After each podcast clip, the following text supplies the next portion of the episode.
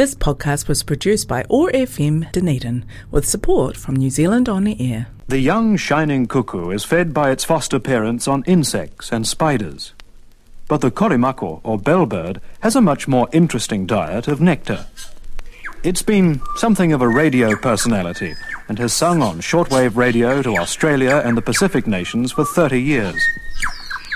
However, the early recordings failed to reflect the versatility of the bellbird, with its wide variety of liquid notes and artistically placed clicks and bell-like sounds. It's not surprising that Maori mythology describes Korimako, the bellbird, as the messenger of Tane, sent to herald the coming of the sun.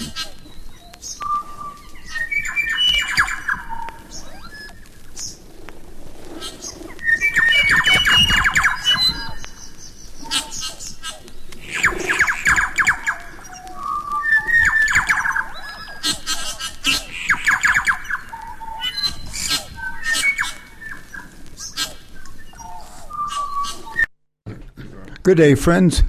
Welcome to Community or Chaos. Today we have Tirina Crystal Warren, who is a lecturer at the in English and Maori language, and she's in, been engaged in Maori iwi activities and Maori education, and the evolution of Maori tikanga and the contemporary application is a key theme of her research. She is a PhD candidate investigating the impact of the internet on tikanga Māori. Well, welcome to the show. And friends, you can podcast this by going to oar.org.nz and then going to podcast and then going to community or chaos. Anytime in the at the end of this week, you should be able to podcast this program and anything we've done this year. Welcome to Community or Chaos, Te Rina. How are you? Kia I'm good, thank you. Could you talk about your commitment to Maori culture in Aotearoa, New Zealand? Um, sure. So I was um, born and bred in a little town called Taihape on the um, State Highway 1. Um, most people know it as a, a, gumboot as a gumboot capital, and I grew up um, there as a descendant of um, the people um, of of those lands. So Ngāti Tamakōpiri, Ngāti Whitikaupeka, uh, Ngāi Te Ohuake and Ngāti Hauiti. And I um, grew up basically um, spending a lot of time with my grandmother and spending a lot of time um, at our local um, marae. As I um, got older, I went to a Māori boarding school, St Joseph's Māori Girls College um, in Napier, and um, and then I went to university in Palmerston North. Um, was actively remained actively involved with my iwi at home and uh, with our marae, and um, learnt Te Reo um, Māori through school and through university. And then when I had a child, I um, made a commitment to um, Te Kohanga Reo, so the movement of language revitalisation. So my child is a graduate of Kohanga Reo. She then um, progressed on to Kura Kaupapa Māori, so primary um, school education in uh, Te Reo Māori, and then she completed her secondary school study um, at the at a wharekura in Palmerston North um, at Te Kaupapa Māori o Mana Tamariki. So she finished her secondary school um, completely um, immersed in the Māori language, and um, during that time, I uh, completed uh, my degree um, at Massey University in in Māori studies and also in mathematics, and then went on to complete a um, master's in um, development studies. And it was at that time that our people at home were um, re establishing um, a, a customary governance system or rūnanga.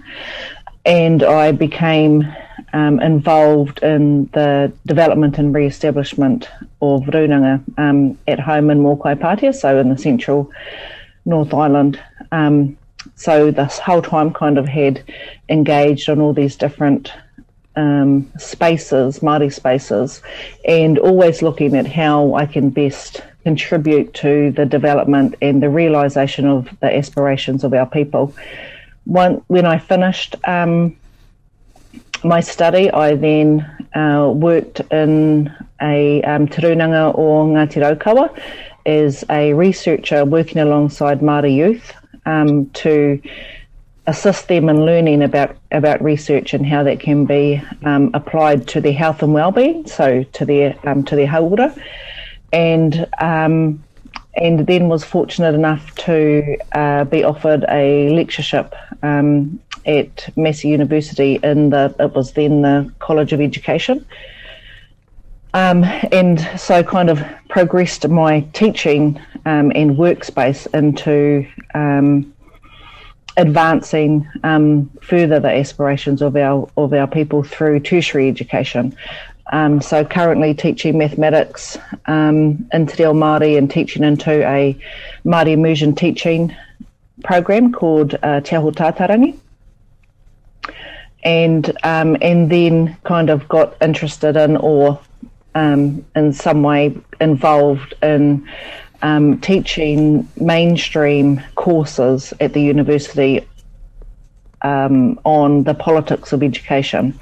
And so through this kind of whole time, my commitment um, to the Māori culture or to Te Ao Māori has been firmly rooted in um, and where I come from and who I am um, and my people and in our desires um, to make positive contributions to to communities. So I I kind of have a, a broad, I suppose, portfolio um, of of investments, um, but always looking at um, the you know the kind of the foundation is the expression of who we are as Māori and how we can make positive change in the world. All right. You were a conference on democracy and um, the age of social media the uh, New Echo Systems Democracy, on by Peace and Conflict Studies. You were zo- zoomed into it. Could you talk about? You mentioned the fact that you were concerned about young people's experience on social media, and how did that cause you to think about technology and culture? Yes, um, absolutely. I was um, invited to to speak. Uh, the area of technology, particularly um, the internet and online engagement, is the subject um, of my PhD study, and um, how that come about was that um, as a mother watching my child grow up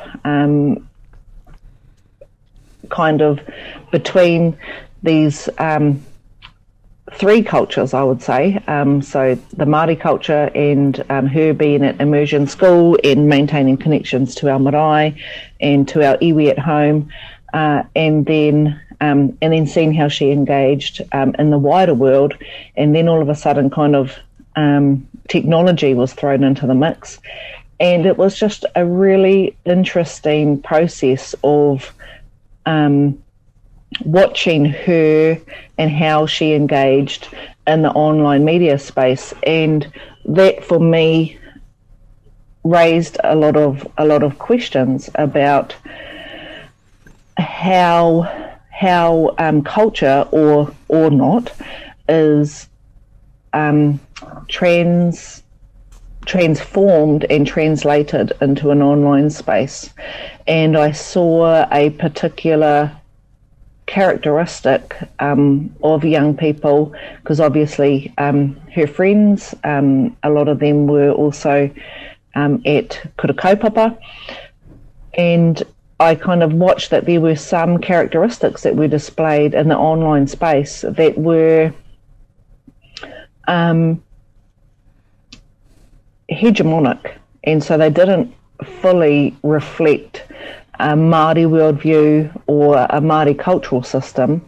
And this kind of made me wonder about what was happening in the online space, and in particular with our high level of engagement. So, for example, um, you get to and you get to i suppose be whoever you want in the online space whatever character you wish to to portray and my concern was about um, if we are easily assimilated into these spaces where does our culture fit in there? And it was really intriguing to see that perhaps in those moments um, that cultural frames weren't being um, transferred into those um, into those spaces. So it was just kind of little things, watching my daughter and her friends engage on social media that uh, made me think and wonder about how it is that culture is being expressed or how it is that culture is being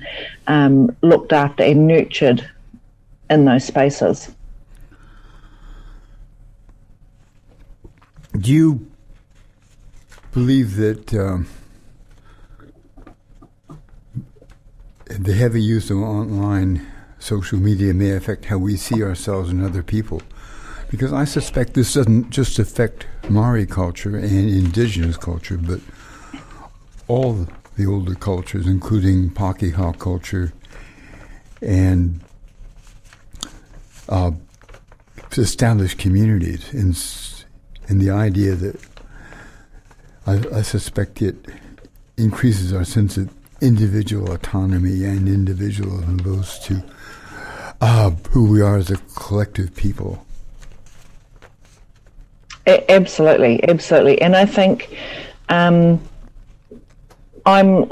I also draw on uh, some of the work of um, of my best friend Veronica Tawhai, who looks at notions of citizenship, and she's been um, her PhD explores um, the teaching and the pedagogy around um, indigenous notions of indigenous citizenship. But when I look at her work, I see that kind of idea of citizenship, right, that can be explored in the um, in the digital space. So, what does it mean to be a digital citizen? Um, and then if we look at the ideas underpinning citizenship, I feel like um, too often we are focused on the rights of the citizen. Um, and even in, in everyday society, we're, we're strongly focused on the rights of the citizen. And we quite often forget that being a citizen also comes with responsibilities and obligations to be citizens of our communities, um, of our towns, of our country, um, and indeed citizens of the world. And so um, that, I suppose, does give some premise to, you know, well, what does it look like to be a citizen in a digital space? And then what does it look like to be a um, an Indigenous citizen in a digital in a digital space? So I feel like absolutely there are um, things that are amplified um, and individualized more in those spaces, and we forget uh, that we are all, you know, citizens um, of different spaces and different places, and indeed we are all. The internet obviously provides, uh, provides us with a great platform to express how we are now digital um, citizens of the world through those digital spaces. So, um, absolutely, I feel like um, there is definite impacts, and I think I just watched a. Um, I've been watching the documentaries that come out on digital spaces um, recently. I just watched one on the advent of um, online dating and people talking about the impacts uh, that it has had, positive and negative, in, in those spaces, and the um, disconnect, I suppose, or recreation of social relationships that, that digital spaces allow to um, to occur, and that it then comes down to um, individual choice as to how you are going to um, engage in those spaces. So that has kind of been um, a really interesting insight, further insight into how the digital spaces are impacting all peoples in all spaces. Does this encourage? Do you think this encourages people to think that they have to make up their own mind and they don't maybe lose the emphasis uh, to consult the people around the people closest to them about their choices.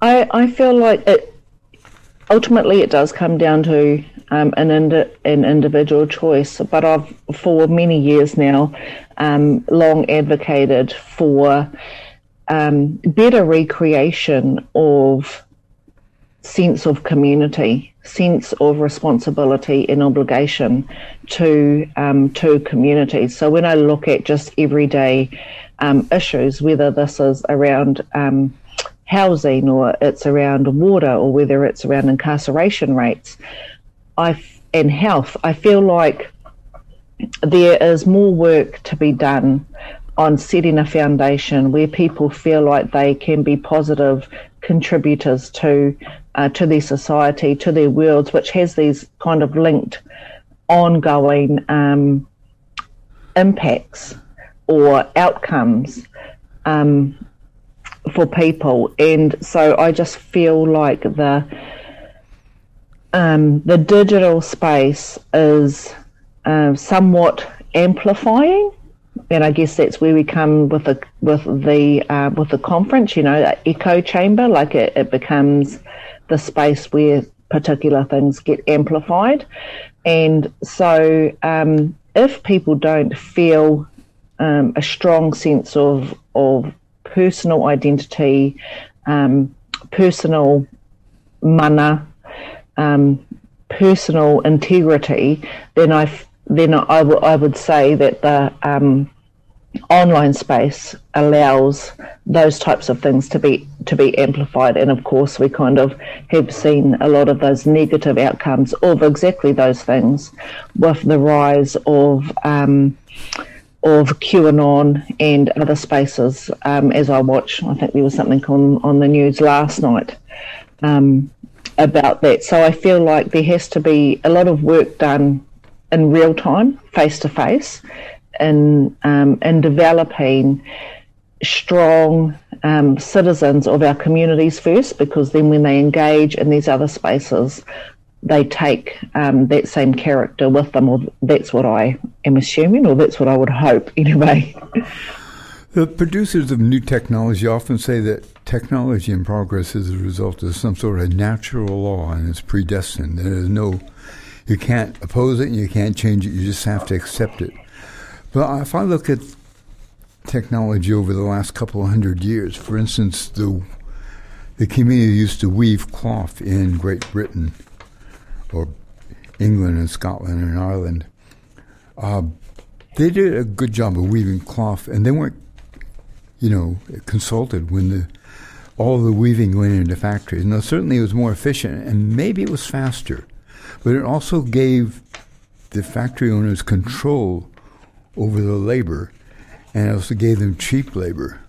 And so it wasn't a totally disinterested uh, emphasis. It wasn't the technology wasn't totally disinterested, and the people that produced it didn't weren't disinterested. They they benefited and they also controlled it.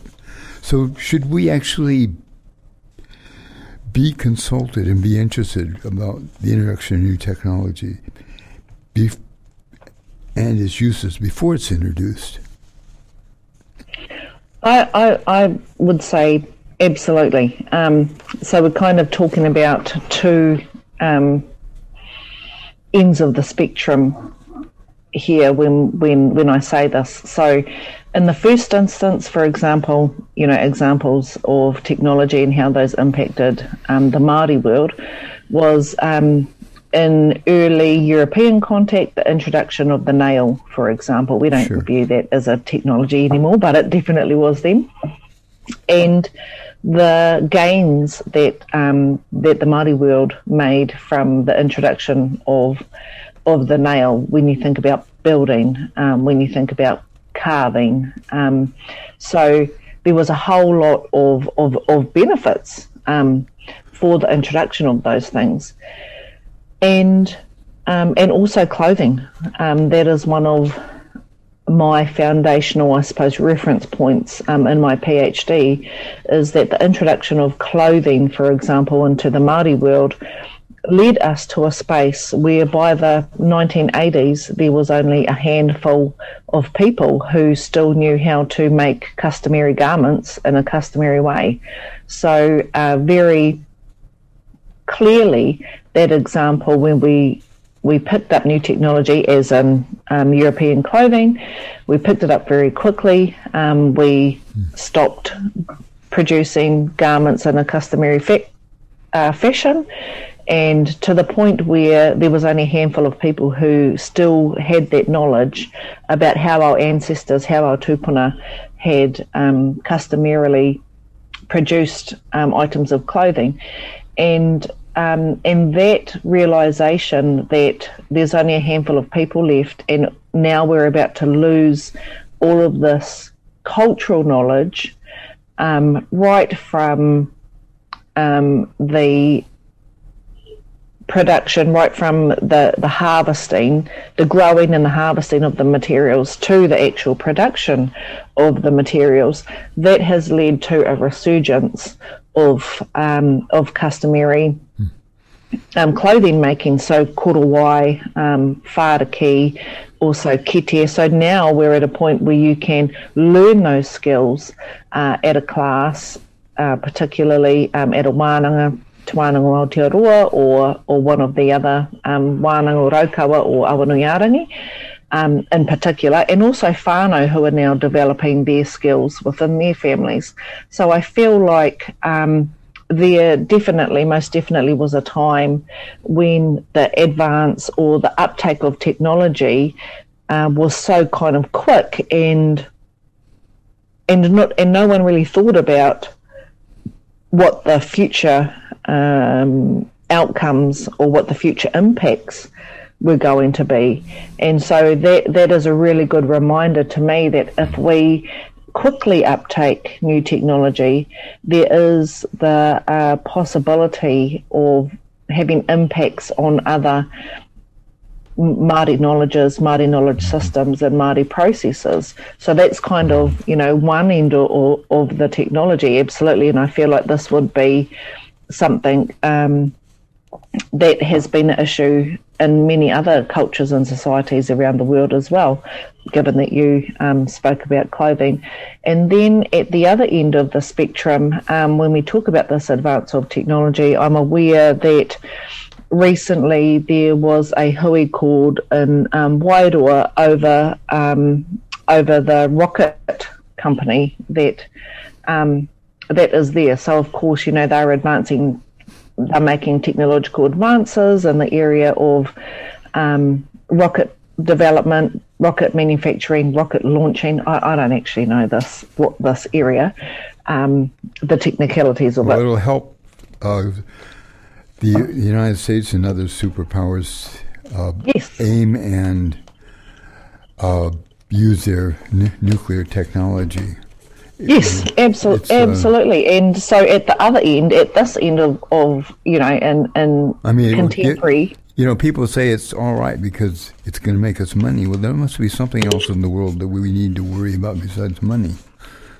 Absolutely, and so I, um, you you know, your question about do we need to be um, um, involved in in this um, uptake or decision making around technology, I feel like today um, the rocket um, company is an absolutely um, great example of where people do need to be involved mm. because that type of technology has real impacts, uh, not just on us and the communities who who surround that business, but like you say, the um, the uses of those technology and the impacts that it that it, it could potentially have on families, on cities and towns, on countries, um, is absolutely outside, I think, of um, the scope of our value systems. It's and really,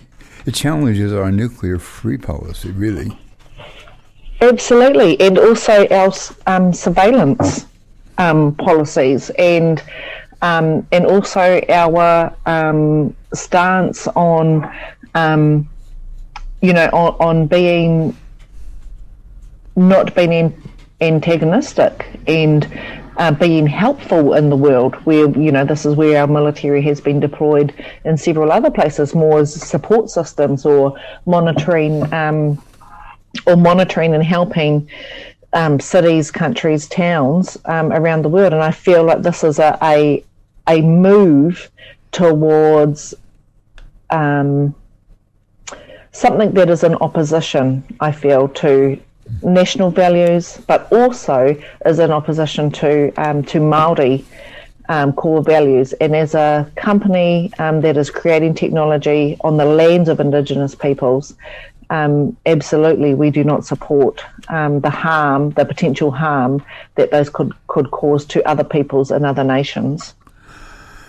Is this a good reason for communities and our education system in general thinking about how we approach technology and a sort of not just individual responsibility, but maybe a collective responsibility for the uses of technology. It, absolutely. I I feel like um, you know all aspects of our um, society should be we should take uh, collective responsibility for those things.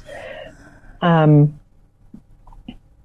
when there are uh, decisions made that affect um, collectives, then um, it, it, it does hark back to that you know to the idea of um, of being good citizens. And being good citizens means that you um, are act in a way that is beneficial to to a collective, not just for individual gain.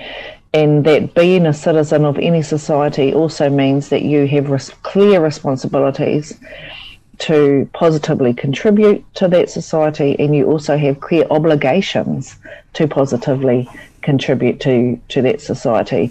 It's not just all about um, all about rights, and so I, I would I would agree. We're going to play some music now, and then we'll come back.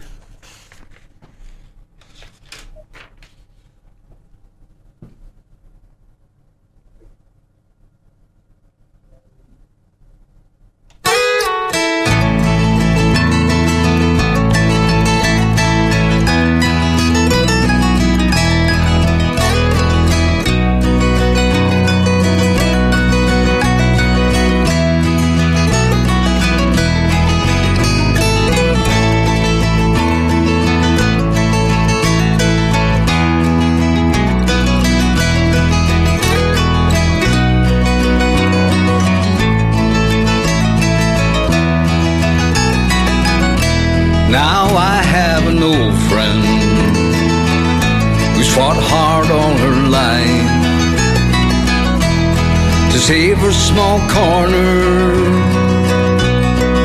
of paradise. And though the battle has cost her in health and in friends, I know that if she had to,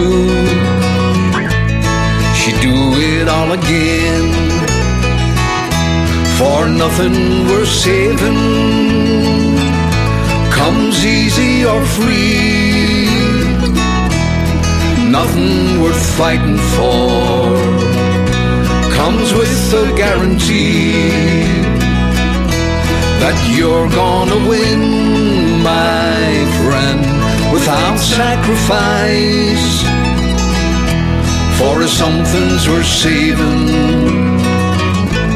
there's always a price. Now I know a young girl who chained herself to a tree on a lovely green island where the wild rivers run free. Spent a night in a jail cell, hungry, frightened, and cold for something worth saving when she was 16 years old. For nothing worth saving comes easy or free. Nothing worth fighting for comes with a guarantee that you're gonna win, my friend, without sacrifice. For a something's saving, there's always a price. Someday you may be called on to stand up and fight for what you believe in, what you know to be right. So fight or surrender. One day you might have to choose. But just remember if you don't fight, you lose. For nothing worth saving comes easy or free. Nothing worth fighting for comes with a guarantee that you're gonna win, my friend, without sacrifice. For if something's worth saving, there's always a price. Yes, if something's worth saving, there's always a price.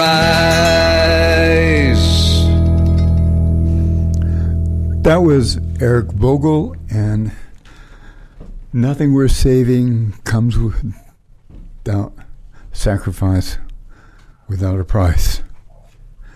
We're talking with Tarina Crystal Warren about uh, technology and its effect on culture, and you can podcast this program later in the week and anything else we've done by going to oar.org.nz and then going to um, podcasts and then going to community chaos. We've been talking about technology, and at the conference on um, uh, the age of democracy and the age of social media, two young people, I would say that probably were in their late teens, talked about the benefits of social online media and how they connected better and felt positive about using it. What are some of the advantages and disadvantages of online media, and how do young people see it as perhaps differently than I might see it? It, it, absolutely, I think I think young people see everything much differently to how I see and view the world. Um, yes, those young people were amazing in how they were using the online platform to connect to each other, to create, um, to raise awareness, and to create change in the community. I, I think they were a great example of how we can use um, technology to assist us in creating positive change. There are absolutely um, advantages of uh, the online space, especially when it comes to connecting with people. Um, I, for example, have watched my 14 year old nephew and my seven year old niece literally grow up um, via Chingas. It was Skype back then. That was before we had uh, Facebook Messenger and Zoom. Um, and I literally have watched them grow up in Australia um, via so you know via the online space. So absolutely provides multitude um, of advantages when it comes uh, to connecting and um, and love the the potentials um, or the potential for those online spaces to to make those positive contributions, like uh, like the young people we're talking about at the at the conference. Um, and what I have seen in uh, looking over in over the research is that there's quite a big focus on what are the advantages of of using these spaces. And so while they are awesome, um, there are also some disadvantages of uh, of those online spaces, such as uh, social media. So. Um, I think that those are the areas that while we kind of advance in one space, I, we should be addressing some of those some of those disadvantages at uh, at the same time. So generically, we have things like uh, trolling. We have things like um, the creation of echo chambers, which I think people spoke about in terms of um, conspiracy theories and conspiracy groups and how people can um, quickly engage in those in those spaces to a heightened mm. level. Uh, so there are absolute. The problem um, once you get engaged, uh, you get more and more um, information, or in the case of many conspiracy theories, disinformation yes. into your platform.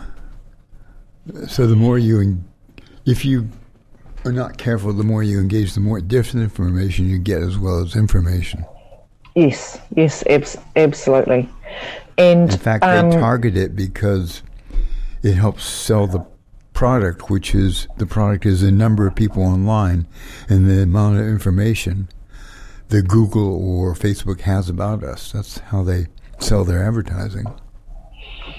Yes, yes, and this is one of the um, you know the disadvantages that comes out, and there has been a growing um, conversation in terms of data sovereignty, for example, which is particularly um, important for Indigenous and minority um, groups the um, the protection of, of, your data.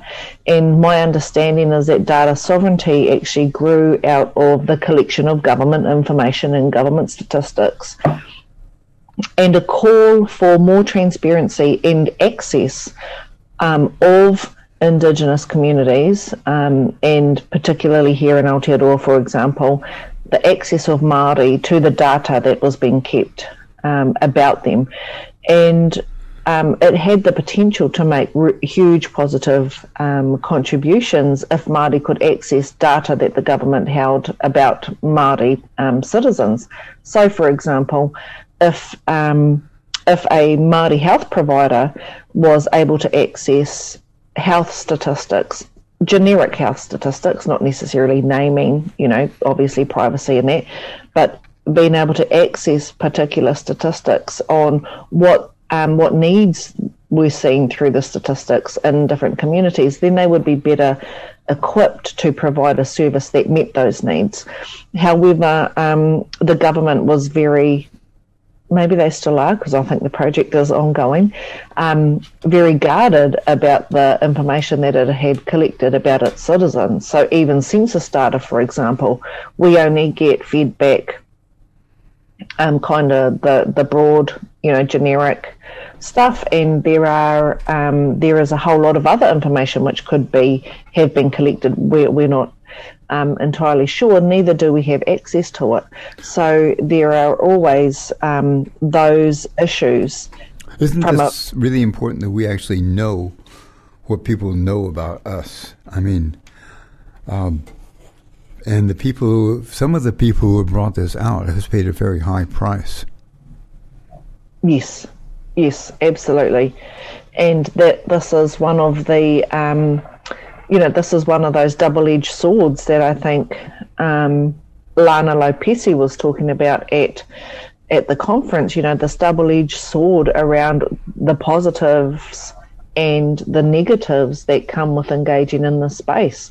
So uh, there's this collection of, of this information.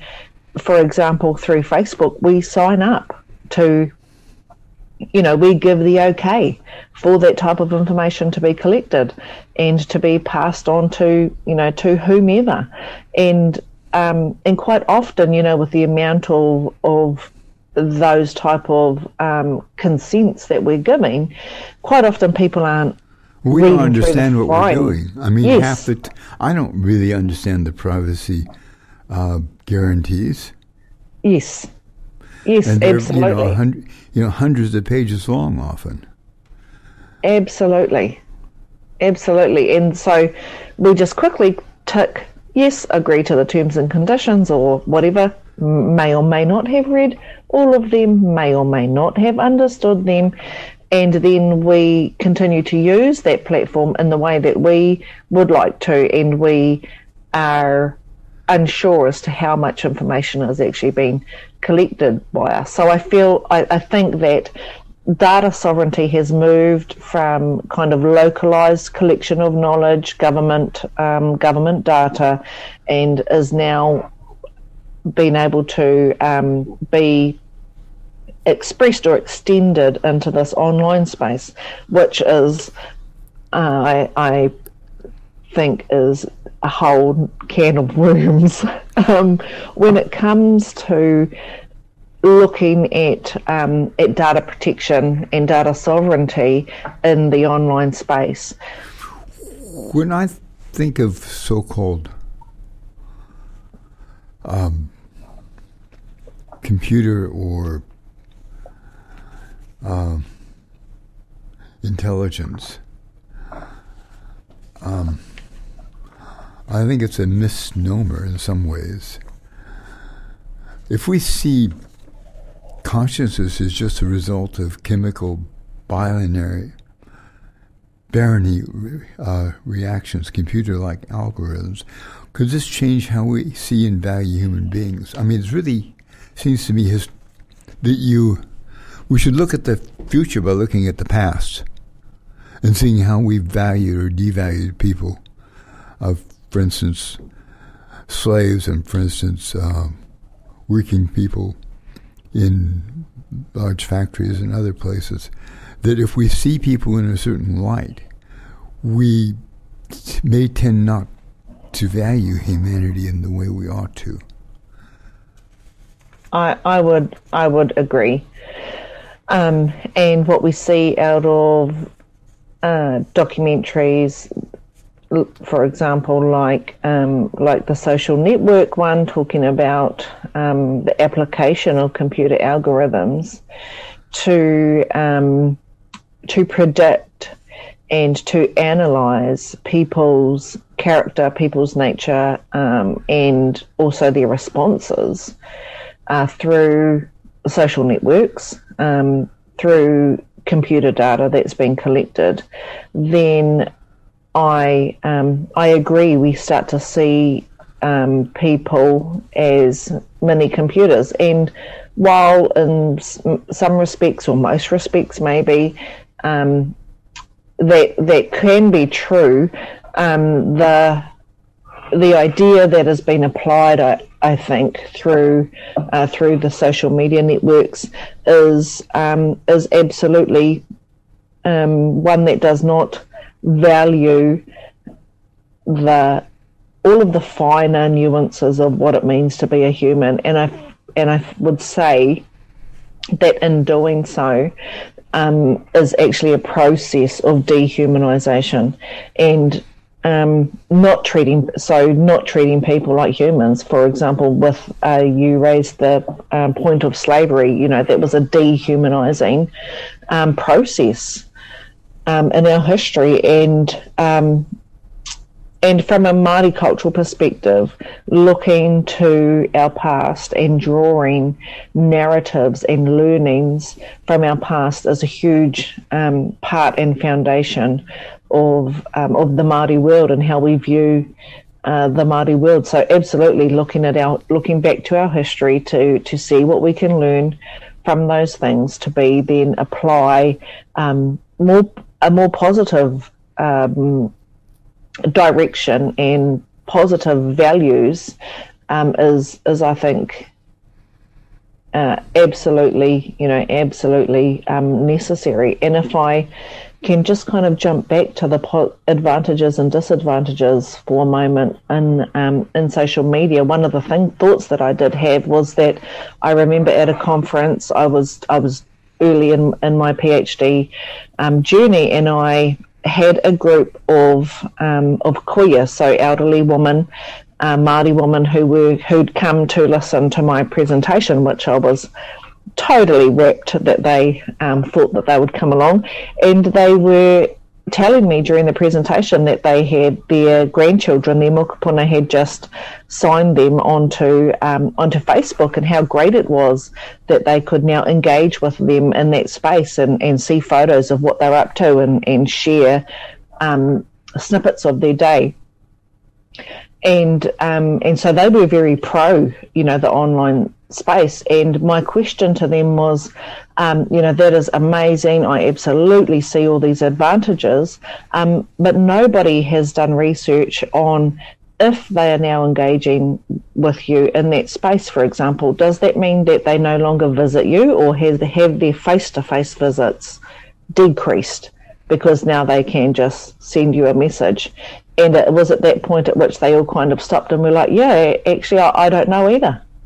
So this is kind of what I see as we need to take the, the great, uh, the, the absolutely awesome, and we need to see actually what are the unintended impacts um, on daily um, on daily living that happen here. And I and I also feel like that is one of those um, those messages to if we start to see people just as um, as, as algorithm operations, you know, at what part do we stop engaging with them as human beings um, on a face to face level?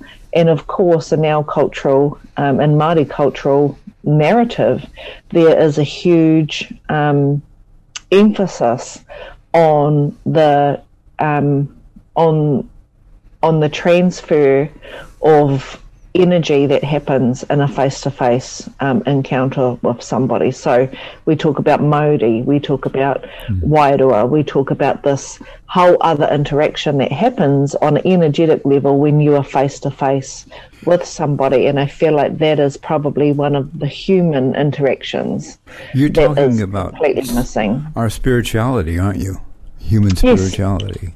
Yes.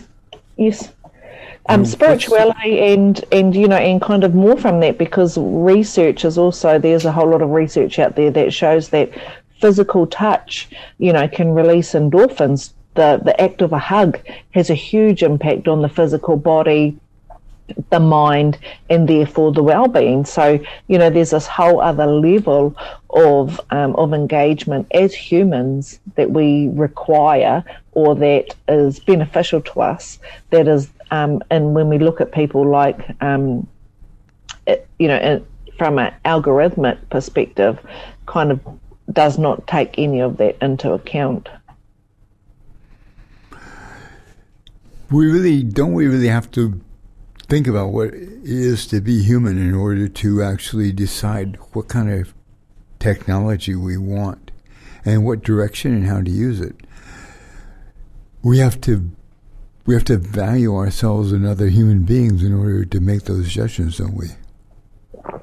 Absolutely, absolutely. Well, that, this is this is my personal thing. I think absolutely, and also from a um, when you look at our Māori cultural narratives, we talk about um, the gift that it is to be human, to be born, um, to be of this world, and therefore, uh, what are our what is our ongoing contribution um, to to positive advancements for for mm. humankind for people and and we know these because in our narratives for example we have um, the the narrative of the creation of the world. So um, Ranginui um, and Papatūānuku and the separation of them and the advance into um, into enlightenment or, or the world of light and then the advent of, of humankind. So we have all of these cultural narratives that identify for us that this is um, an, an essential uh, part of of who we are and where we've mm. come from when you look back into our into our history and the struggles that were undertaken in order to get us to you know into this particular um, point in time but also those narratives talk about the importance of um, of your kin um, whether that is whether that is human but also our um, our kinship relationships to the natural world So, um, you know, technology has a huge impact on on the environment. For example, the um, the production of mm. Of metal and cables that require our technology uh, to function, and um, and how and how are these now being recycled with the huge um, production of, of, technological items, and are they even recyclable?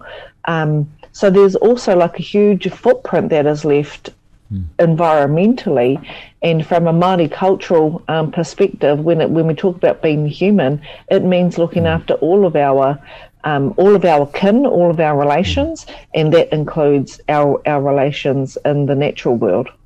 We didn't ask to be born; it's a gift to be born, really. I mean, the life is a gift, isn't it, in a way? And the the world, uh, the beauty of the world, the life of the world is a gift. It seems to me that we should be grateful for that, and, consi- and we consider climate change, we consider technology, and how we live our lives as a community. Maybe we should, maybe gratitude should be thrown in there. Ab- absolutely, absolutely. I, I, think that anything that um, that gets us to refocus as societies, as communities, as um, as human beings that gets us to focus on um, collective benefit, not just individual gain, but benefit for the collective. I mean, we look at the um, you know the team of five million, right? That was a that was a collective um, sacrifice or process that was engaged in for the betterment of everybody. Um, and you may have had, you know, you may have had the um, people here and there who who weren't uh, who weren't agreeable to it, but that whole idea, I've just really found that. Um, COVID, I feel, brought a whole um, range of things to the surface and allowed us to kind of reprioritize maybe what it is. And so, um, humanity within that process um, what I saw in, in Aotearoa uh, was definitely a refocus on collective collective benefit and looking after each other. Well, thank you very much for coming on, and I've, you've really given us a lot to think about. And I know I've really enjoyed this conversation with you, so thank you very much. Thank you so much. Kia ora. Kia ora. This podcast was produced by OAR FM Dunedin with support from New Zealand On the Air.